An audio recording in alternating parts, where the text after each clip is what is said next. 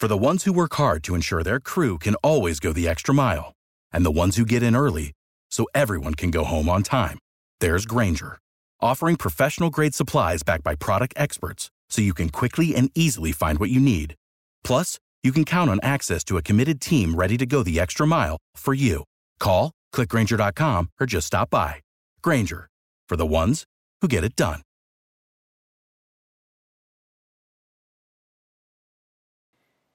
Hello, everyone. This is Scott Reichel, and this is the Betting Bay Area podcast and Bleav Podcast Network, the Bay Area's number one sports podcast network, the only place of the show for every team in the Bay Area and more. We believe in our teams. Do you believe? If you enjoy the show, please subscribe and rate the show on iTunes. We're also available in your favorite directory Spotify, Google Play, Stitcher, Luminary, and TuneIn. You can find us at Bleav.com and at Bleav Podcast on Twitter. And you can find me personally at Reichel Radio on Twitter. Now, in this week's show, we're going to be doing something a little bit differently. Uh, we're going to briefly recap the Super Bowl, and then we're going to start our transition to the start of the XFL. And we'll look to provide all of you with important information and statistics that can help all of you make some money betting on the LA Wildcats. So, without further ado, we're going to start with the unfortunate ending to the NFL season for the 49ers. They ended up losing in the Super Bowl to the Kansas City Chiefs by the score of 31 to 20. So, I'll just do some brief notes about the game, brief thoughts, maybe a hot take or two. But other than that, um, the game itself came down to pretty much Jimmy Garoppolo's inability to uh, complete passes in the fourth quarter. He had a couple of opportunities. He missed Sanders deep on that potential go-ahead touchdown late in the game. He also just didn't see Kittle wide open over the middle of the field on that third and five. But overall, I place the majority of the blame on Coach Shanahan. And if I had to break it down into percentages, I would probably put 85% of the blame on him. First of all, after Mostert ran for 200, I'm going to go in order for all the issues I had with Shanahan's play calling. And I'm going to start out with the start of the game with Raheem Mostert, who had over 200 yards rushing and four rushing touchdowns in the NFC title game. And yet, Tevin Coleman got the start, and Mostert had zero carries in the entire first quarter. That made absolutely no sense to me. I've mentioned before how Coleman should have a decent role, but Mostert is by far the most talented running back on the entire roster, and yet he got no touches in the first quarter, which I thought made absolutely no sense. Then you add the transition over to the end of the first half, in which Shanahan and uh, Andy Reid both just didn't really know what they were doing over the last two minutes. 49ers could have called timeout, potentially saved 40 seconds, decided to try to waste the clock. The Kansas City tried to call timeout. 49ers moved the chains. They ended up having a huge completion to George Kittle called off from an offensive passing interference. But I'm not really sure what the game plan was there for Shanahan. Uh, I know you could take it into the half in a tie game, but you have ball at the half and you have a chance to potentially get a field goal before half to give yourself a three point lead. I, I just found the last minute and a half just really confusing from a time management perspective. Didn't help that the general manager, John Lynch, was trying to signal for a timeout from the booth which kind of just shows what he was thinking in comparison to what Shanahan was thinking. I don't really know why Shanahan would try to keep those timeouts. Shanahan would, I guess, decided to keep all three timeouts for the second half, which doesn't do anything, so I don't really know what he was doing there. But either or, that wasn't as bad as the play calling in the fourth quarter. The 49ers ended up going up by 10 points in the third, ended up intercepting Mahomes when it looked like the Chiefs were getting ready to put some points on the board. And then the 49ers go three and out. Then the Chiefs score a touchdown, and then the 49ers go three and out again. And the main reason why was because of the fact that the second time, the main issue I had in terms of play calling came on that 20 to 17 second and five was the main issue for me. Mostert ends up getting a decent amount of touches in the second half, and he ends up taking the first carry for five yards. 49ers are averaging roughly six some six yards a carry, a little bit more, and yet the 49ers decide to throw the ball on second and third down. I don't really understand what the logic was there. Ended up getting swatted down, and then you end up having the incompletion where he missed Kittle over the middle, and then they ended up having to punt, and the Chiefs got the ball back. I just don't really know why you wouldn't keep running the ball. All you had to do was in, you were in milk clock mode, and you had the lead, and yet you decided after only attempting eight passes against the Packers in the game two weeks ago, you decided to trust Garoppolo, and that was definitely not the greatest decision in the world by Shanahan.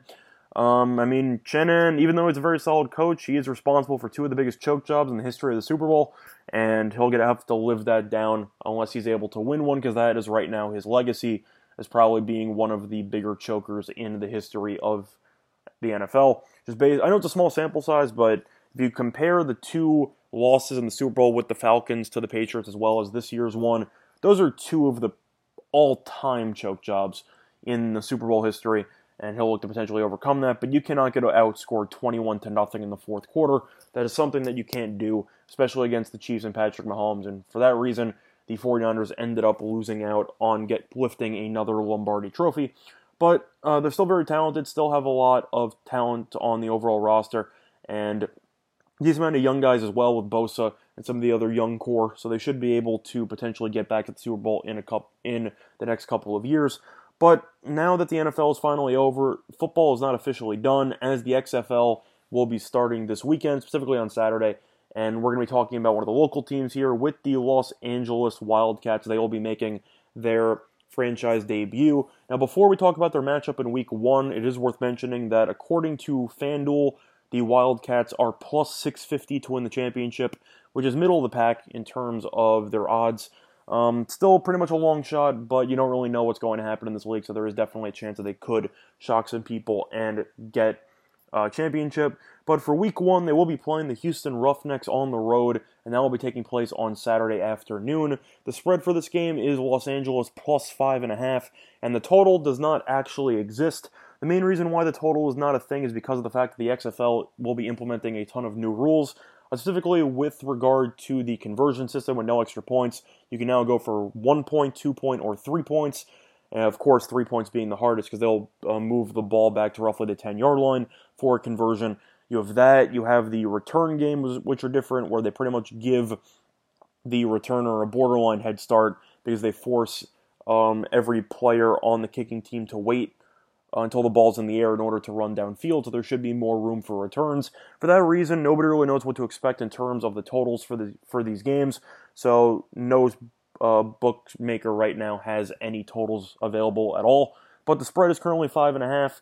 Now, talking about first of all, since this is going to be the first episode of the XFL, we're going to be talking about. Uh, I'm going to give a brief breakdown on the actual makeup of the roster as well as the coaching staff. Now, leading the way the as the head coach and the GM will be Winston Moss. If you have not heard of him, he was the assistant head coach and the linebackers coach for the Green Bay Packers from 2007 to 2018. He hasn't done anything since, but he has a lot of experience in the NFL, and he will look to uh, showcase some of his prowess uh, calling the plays and trying to keep the Wildcats to uh, trying to lead them to a potential playoff berth in this season. But leading the way from the offense will be quarterback Josh Johnson, who has been in the NFL since 2008 and he has played on 13 different teams.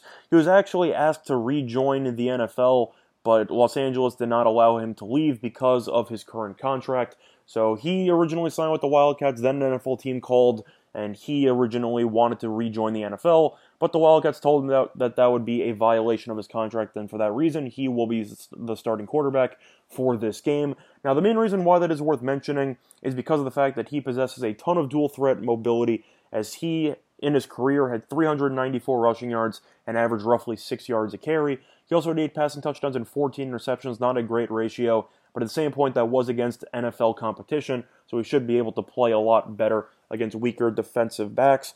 But it is worth mentioning because of the fact that since he was still wanted by NFL teams during uh, the last couple of weeks of the regular season, it is that I just think that's important because that does suggest that Josh Johnson might actually be the best quarterback in the entire league because he still had some interest from some active NFL teams. Something to keep in mind. Nobody really knows how he will play, but he is a veteran, and that is definitely an important presence to have in either the locker room or just the huddle. So you have somebody with a lot of experience.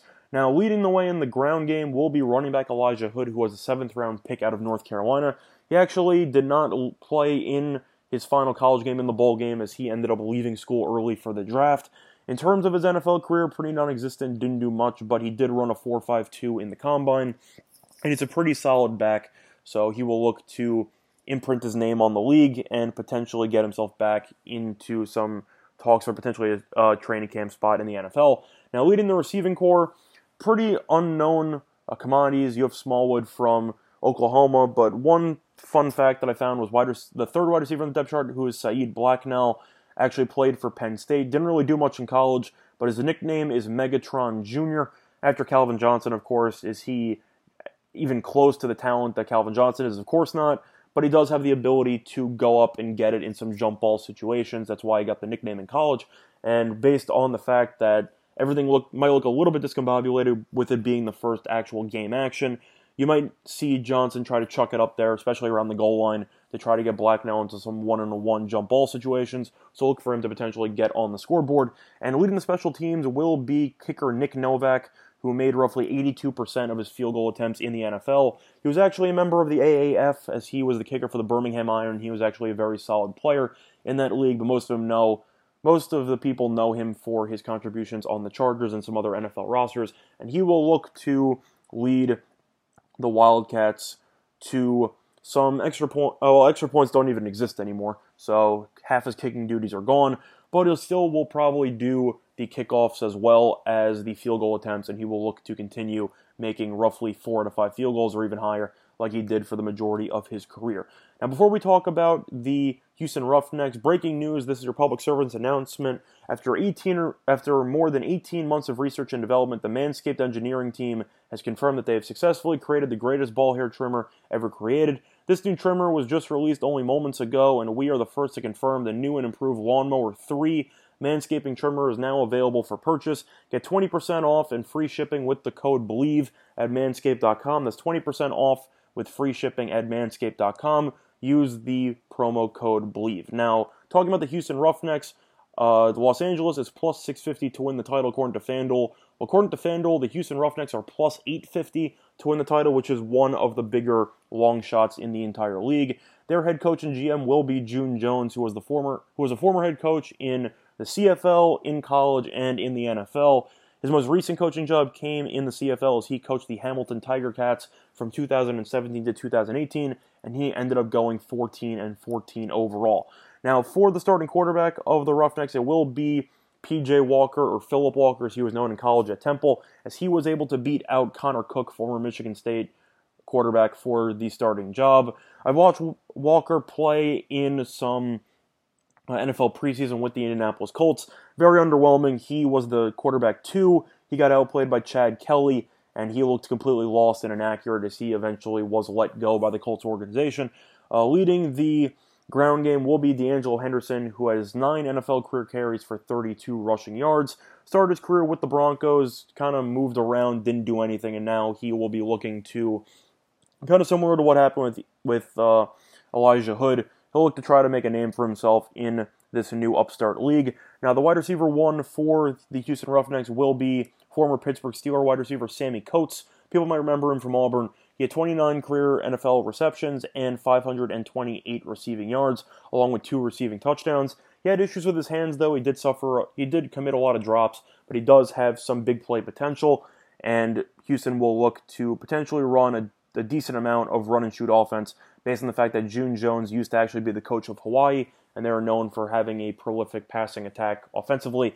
So look for Walker with his dual threat mobility, try to extend plays, launch the ball downfield, and Sammy Coates will most likely be the recipient of most of the big plays. Now, based on the actual breakdown so far for these two teams, even though uh, the Roughnecks are the huge favorite in this game at five and a half. I don't really understand the line here. If the Roughnecks are plus 850 to win the title and the Wildcats are plus 650 to win the title, that means that based on the uh, projections from odds makers, the LA Wildcats should be the better overall team. So I'm not really sure why Houston is favored by five and a half. It's probably due to the fact that home field might mean so much because of the fact that the both teams will look somewhat discombobulated, so the home field might actually mean a lot. But in terms of the actual of both rosters, I have to lean to the Wildcats here to get the job done. Uh, for the prediction for the score, I like the Wildcats to win by the score of 32 to 29. As for the actual scores, nobody really knows if it'll be a high scoring game or a low scoring game. You should see a decent amount of unique scoring comp, uh, you know, uh, totals based on the fact that conversions are no longer basically automatic because you have three options now for conversions. Should see some weird scores, very good for scorigami.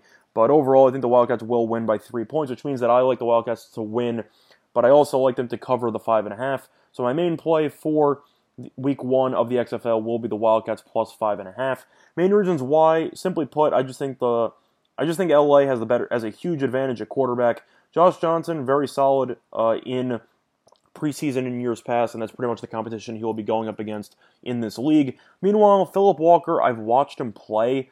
I really just don't think he's that good. I watched him at Temple. He's got a lot of mobility. He's very inaccurate. Doesn't really deliver much on his passes. Doesn't have great arm strength. Doesn't have great accuracy. I think it's kind of a disaster waiting to happen. I understand why Houston did decide to go to him over Connor Cook, though, because of the fact that the offensive lines on every team might be a little bit sketchy. So I, you kind of need somebody to create extra time in the pocket and to prolong some plays. So I understand from that perspective, but I just don't think Walker's going to deliver on enough of his passes.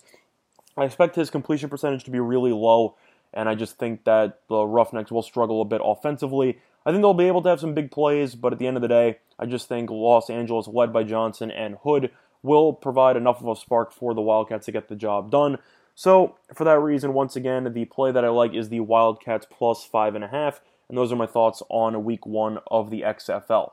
Now, once again, if you enjoyed the show, please subscribe, rate the show on iTunes. We're also available in your favorite directory, Spotify, Google Play, Stitcher, Luminary, and TuneIn. You can find us at Bleav.com and at Bleav Podcasts on Twitter. You can find me personally at Reichel Radio on Twitter. Once again, I want to thank everybody for joining into this installment of Betting Bay Area on the Bleav Podcast Network, and good luck to all of you and your respective bets today. Bye, everyone.